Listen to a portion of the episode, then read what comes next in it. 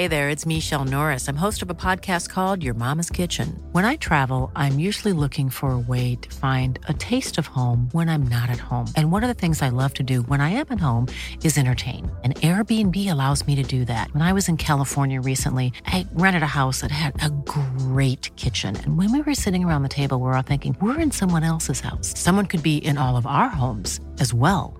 If you have a home, but you're not always at home, you have an Airbnb. Your home might be worth more than you think. Find out how much at airbnb.com/slash host.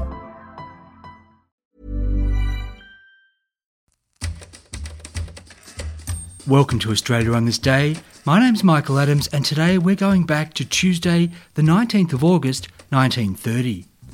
That was the day that what many skeptics said couldn't be done was done, with the joining of the southern and northern half arches of the Sydney Harbour Bridge.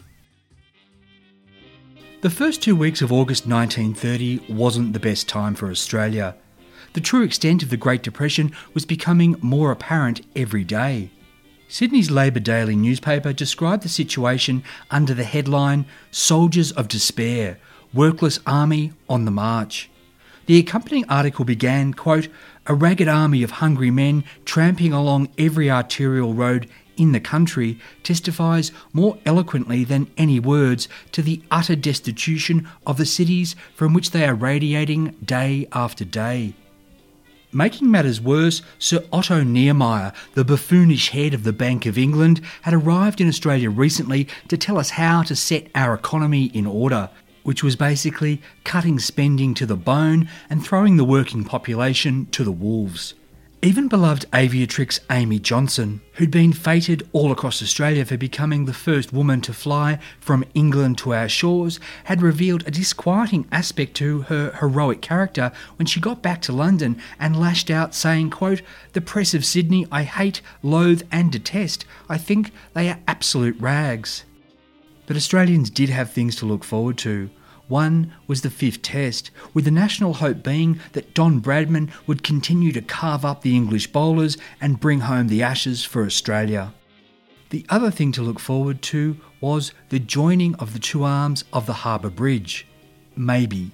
For the past two years, its twin steel half arches had grown panel by panel, and now they were ready to meet and become one mighty span. Or were they? Doomsayers, labelled melancholy prophets by the Sydney Morning Herald, subscribed to a mantra that the newspaper summed up as, quote, The arch will never be joined, it will fall down, and there will be no bridge. By the end of the first week of August 1930, construction of the arches had been finished, each panel of its upper and lower chords put into place by creeper cranes manned by two plucky drivers, Vic Wilkinson and Jock King. Each of the half arches weighed 14,000 tonnes and was held back and up by 64 thick steel cables anchored into U shaped tunnels cut into the sandstone on either side of the harbour. Now, these cables, in groups of four, had to be loosened ever so gently, we're talking inches at a time, to lower the northern and southern arms. The goal was for them to meet and support their massive combined weight. But if things went wrong, if those melancholy prophets were right, the dream of a harbour bridge would become a nightmare. And a harbour crossing had been a dream since white settlement began. In 1791, Dr. Erasmus Darwin, who'd go on to become Charles Darwin's grandfather, visited Sydney town and had a vision of its future grandeur. Old Erasmus set this down in a poem he called The Visit of Hope to Sydney Cove. You imagine broad streets and fine buildings and a quote, proud arch, colossus like, that was going to span the harbour. In 1815, convict turned government architect Francis Greenway proposed the building of a bridge to Governor Lachlan Macquarie. Nothing came of this, nor of the other plans that were put forward over the rest of the century. These were characterised by Dr. John Bradfield for the Daily Telegraph as, quote, floating bridges, swing bridges, high level bridges, subaqueous bridges, tunnels, and subaqueous tube tunnels.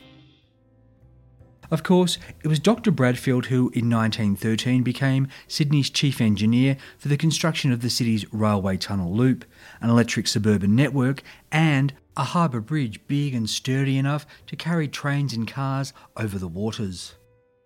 The Great War got in the way of Dr. Bradfield's great plan, but in 1922 the New South Wales Parliament approved his planned bridge. Rather than a multiple arch affair or one of those floating or swinging designs, the harbour was to be conquered with a massive single steel arch based on the Hell Gate Bridge in New York City. Work began in 1923. On the 7th of August 1930, before the arms of the bridge began to be lowered, the gap between the lower chords of the southern and northern arms was just 3 feet 6 inches. Three wooden planks were laid across this space, some 500 feet above the water, and Lawrence Ennis, Director of Construction, became the first person to walk across the Sydney Harbour Bridge. The Evening News put a long shot photo on the front page, this tiny figure dwarfed in the sky by the mighty arch. A brave Sydney Mail photographer, though, got a far better picture by perching up and behind Mr. Ennis on the upper chord, showing his crossing and the dizzying abyss into which he risked plunging. A Sydney Mail reporter mused, quote, only now that the arch of the Great Bridge is nearing completion are people beginning to recognise the intrinsic beauty of the magnificent structure. Beautiful, yes, but was it going to come crashing down?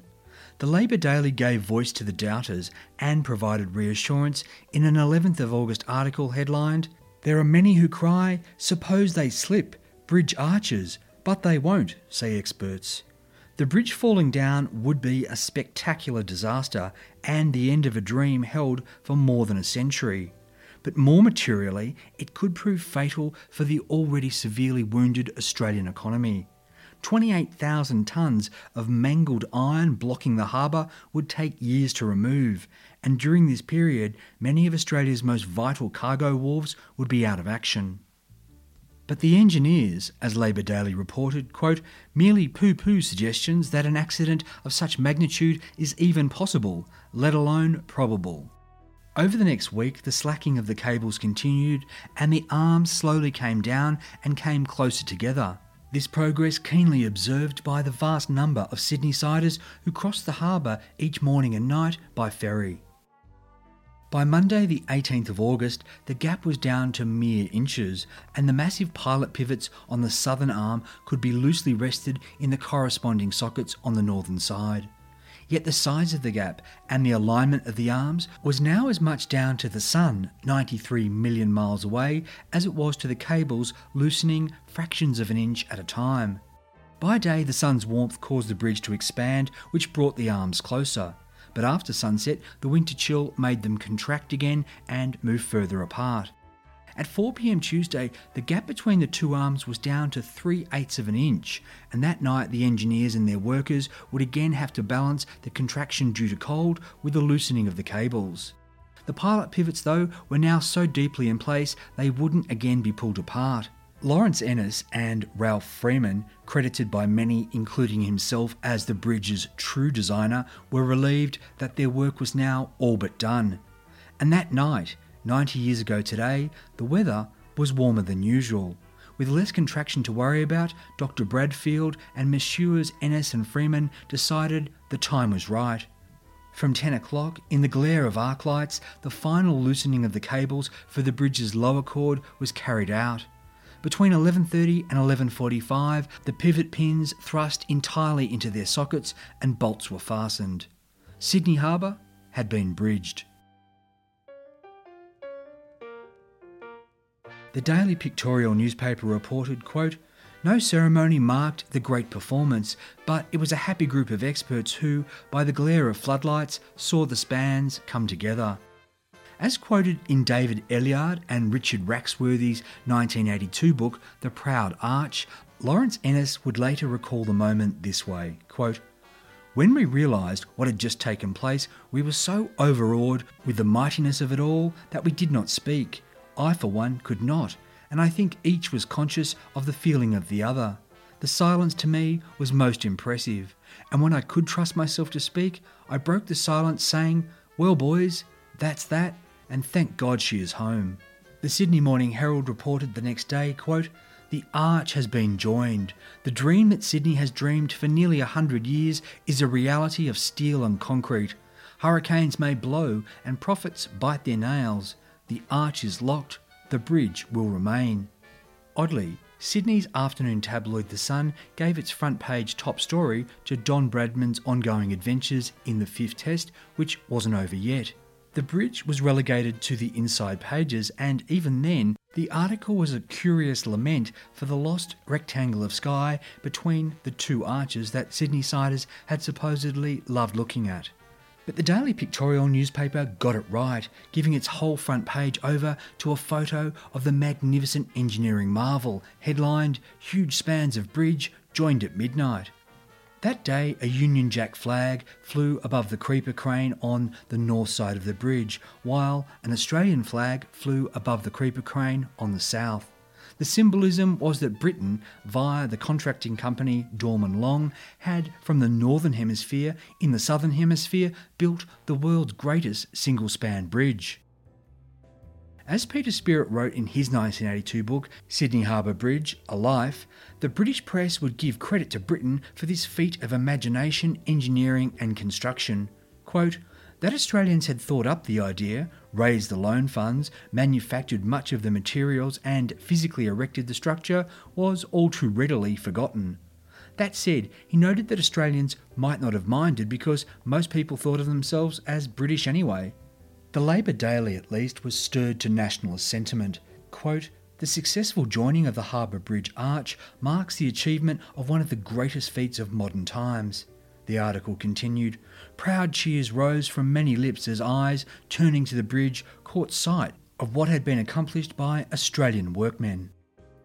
That night, electric lights were strung right across the bridge, lighting up the flags against the dark sky, and ferry passengers, drivers in cars on punts, and people on the harbour foreshores cheered and applauded. The harbour had been bridged, but the Sydney Harbour Bridge was far from complete. It'd be another three weeks of gradual cable loosening until the upper chords were joined. Then, having built the arches out until they met, the creeper crane drivers would have to work backwards to lower the hanging deck that was to carry trains, cars, and pedestrians. We'll take a look at how that worked out in another episode.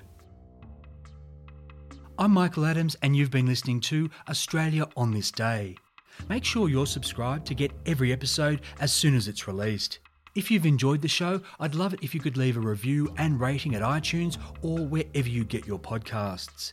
And if you're after more tales from our fascinating history, check out my other show, Forgotten Australia. This podcast was produced in the Blue Mountains of New South Wales on land traditionally owned by the Darug and Gundungurra people. Thanks for listening and catch you tomorrow. Hey, it's Paige DeSorbo from Giggly Squad. High quality fashion without the price tag. Say hello to Quince. I'm snagging high-end essentials like cozy cashmere sweaters, sleek leather jackets, fine jewelry, and so much more. With Quince being 50 to 80% less than similar brands. And they partner with factories that prioritize safe, ethical, and responsible manufacturing. I love that. Luxury quality within reach. Go to quince.com slash style to get free shipping and 365 day returns on your next order. Quince.com slash style.